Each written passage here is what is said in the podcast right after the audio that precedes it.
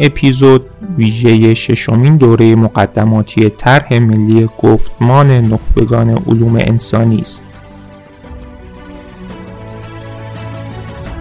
این اپیزود 28 مین قسمت از پادکست های گفتمان است. با موضوع فقه به مسابه علم ناظر به نیازهای سیاسی، اجتماعی و اقتصادی انزمامی جامعه اسلامی نگاهی تاریخی. که توسط واحد آموزش گفتمان تهیه شده است.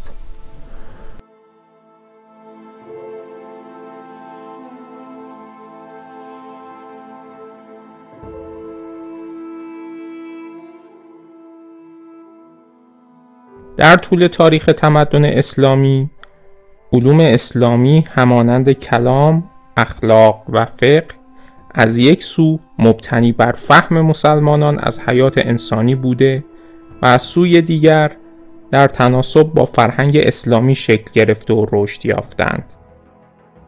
به همین خاطر در واقعیت نیز همین علوم عالمان آنها بودند که پاسخگوی نیازهای انزمامی و عینی مسلمانان بودند. به عنوان نمونه توجه به وضعیت علم فقه از این منظر می تواند ذهنیت متفاوتی نسبت به جایگاه این علم در تاریخ تمدن اسلامی به دست دهد.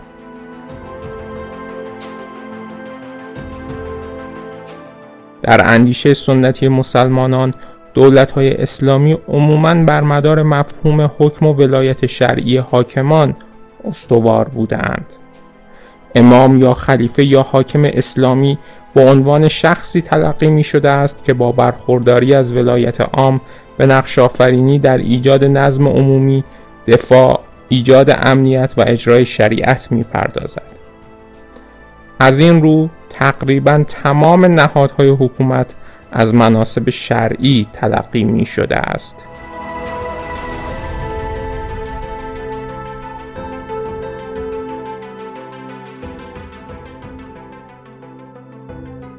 به صورت طبیعی در این نگرش تحلیل و تبیین بخش محوری مسائل و مناسبات حکومتداری به عنوان یک منصب شرعی توسط علوم شریعت به ویژه فقه صورت میپذیرد.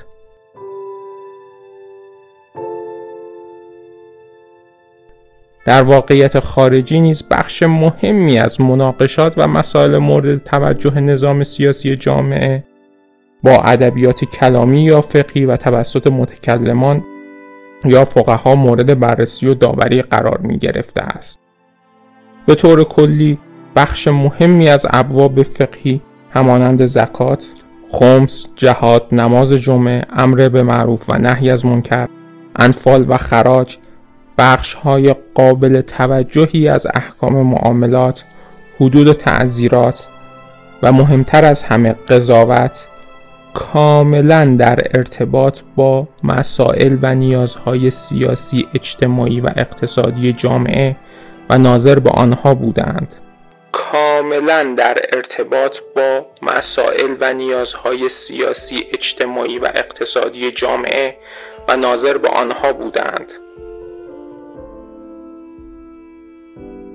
به علاوه برخی از آثار فقهی به صورت خاص ناظر به مناقشه های اجتماعی و سیاسی زمانه خود یا به درخواست حاکمان و سیاستمداران و به عنوان راهنمای عمل ایشان تعلیف شدند. البته این وضعیت در میان اهل سنت به یک صورت رخ داده و نزد شیعیان به گونه دیگری تحقق یافته است. در فقه شیعه نقش آفرینی این علم در حل مسائل و منازعات سیاسی و اجتماعی خصوصا در دوره هایی به صورت برجسته تر رخ داده است که حکومت های شیعی بر سر کار آمدند یا فشار حاکمان اهل سنت بر شیعیان کمتر بوده است. به عنوان نمونه سید مرتزا متکلم و فقیه برجسته شیعه در قرن چهار و پنج در دوره میزیست که اقتدار مرکزی حکومت عباسیان ضعیف شده بود و آل بویه به عنوان یک حکومت شیعی در بخشهایی از جهان اسلام قدرت را در دست داشتند. در چنین شرایطی یکی از مسائل جدی شیعیان نوع ارتباط و همکاری با حاکمانی بود که از مشروعیت و صلاحیت کافی برای حکومت برخوردار نبودند. سید مرتزا با نگارش رساله‌ای به نام فل عمل مع سلطان به بررسی ابعاد اشتغال در دستگاه حکومت و حکم آن از نظر فقهی پرداخت. در مثالی دیگر می توان از انگیزه تعلیف کتاب لمعه یکی از مهمترین و مشهورترین کتب فقهی شیعه که هنوز نیز در حوزه های علمی آموزش داده می شود یاد کرد. در قرن هشتم با شکلگیری حکومت شیعی سربداران در بخشهایی از خراسان برخی از نزدیکان علی معید آخرین حاکم سربداران نامه ای به عالم و فقیه بلند آوازه محمد ابن جمال الدین مکی مشهور به شهید اول که در آن زمان ساکن منطقه شام بود نوشتند و از او درخواست کردند کتابی برایشان تعلیف کند تا به عنوان مرجعی برای احکام حکومتی ایشان مورد استفاده قرار گیرد. این واقعه نیز به خوبی نشانگر این ذهنیت است که علم فقه به عنوان دانش اداره امور سیاسی جامعه اسلامی شناخته می شده است.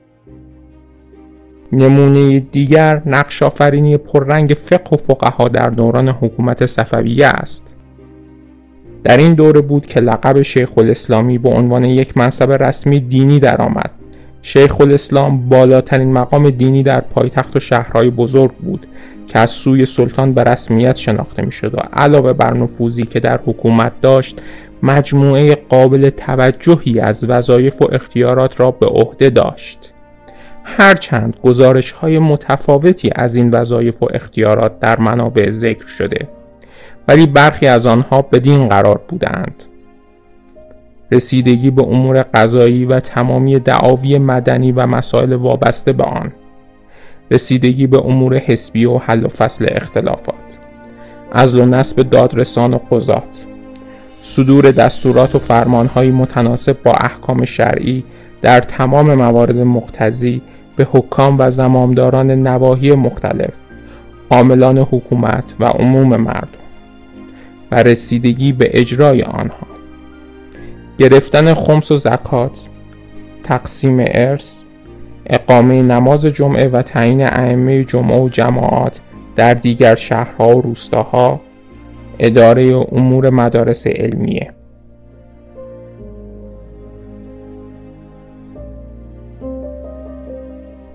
بدین ترتیب شیخ الاسلام در این دوره در جایگاه یک شخصیت حکومتی مستقل با استناد به صلاحیت اجتهادی فقهی خود به صدور فرمانهای حکومتی می پرداخته است. به طوری که به عنوان نمونه هنگامی که شاه تحماس دومین پادشاه صفوی محقق کرکی را به عنوان شیخ الاسلام نصب کرد دستوری را به تمام مناطق تحت حکومت خود فرستاده و در آن تصریح کرد که با استناد به حدیث امام صادق علیه السلام در وجوب مراجعه به حکم مجتهدان مخالفت حکم مجتهدان با شرک در یک درجه است. مخالفت حکم مجتهدان با شرک در یک درجه است. و هر که با احکام محقق کرکی مخالفت کند و در مقام مطابعت نباشد مطرود حکومت بوده و سخت معاخذه خواهد شد.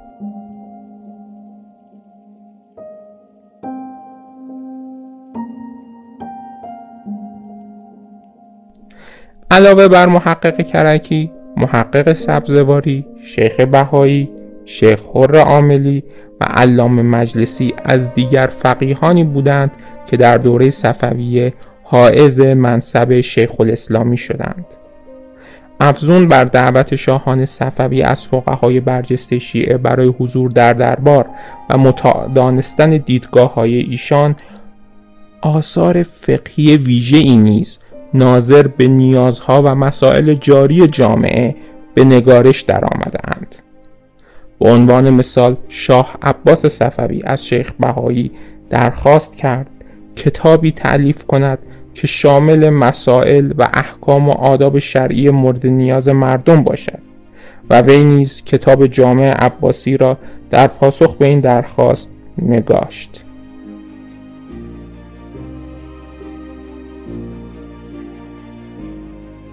نمونه جالب توجه و مهم دیگر چهار رساله درباره خراج است که به رسائل خراجیه یا الخراجیات معروفند. در فقه اسلامی خراج به معنای مالیات زمین است و زمین ها بر اساس نوع مالکیشان دارای انواع مختلفی بوده و خراج های مختلفی دارند.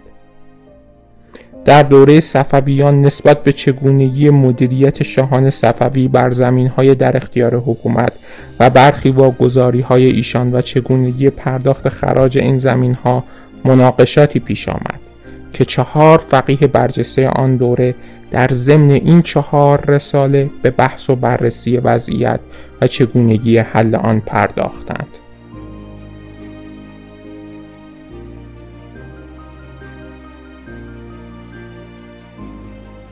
پس از صفویان در دوره قاجار نیز این وضعیت ادامه داشت.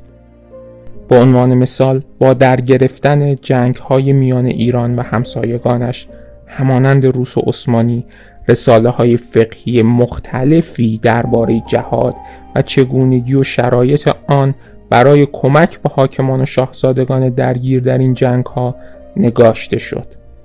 نقش آفرینی فقها در نهزت مشروطه و تعلیف کتاب ها و رساله های متعدد در این زمینه نیز شاهد دیگری بر این مطلب است که در فهم مسلمین تا پیش از مواجهه با غرب مدرن نه تنها به عنوان یک علم به رسمیت شناخته می شده بلکه مهمترین علمی بوده که در هنگام پیش آمد چالش ها و مناقشات سیاسی و اجتماعی و اقتصادی جامعه به دنبال ارائه صورتبندی علمی نظری از موقعیت و حل و فصل آن به گونه عالمانه و رضایت بخش بوده است.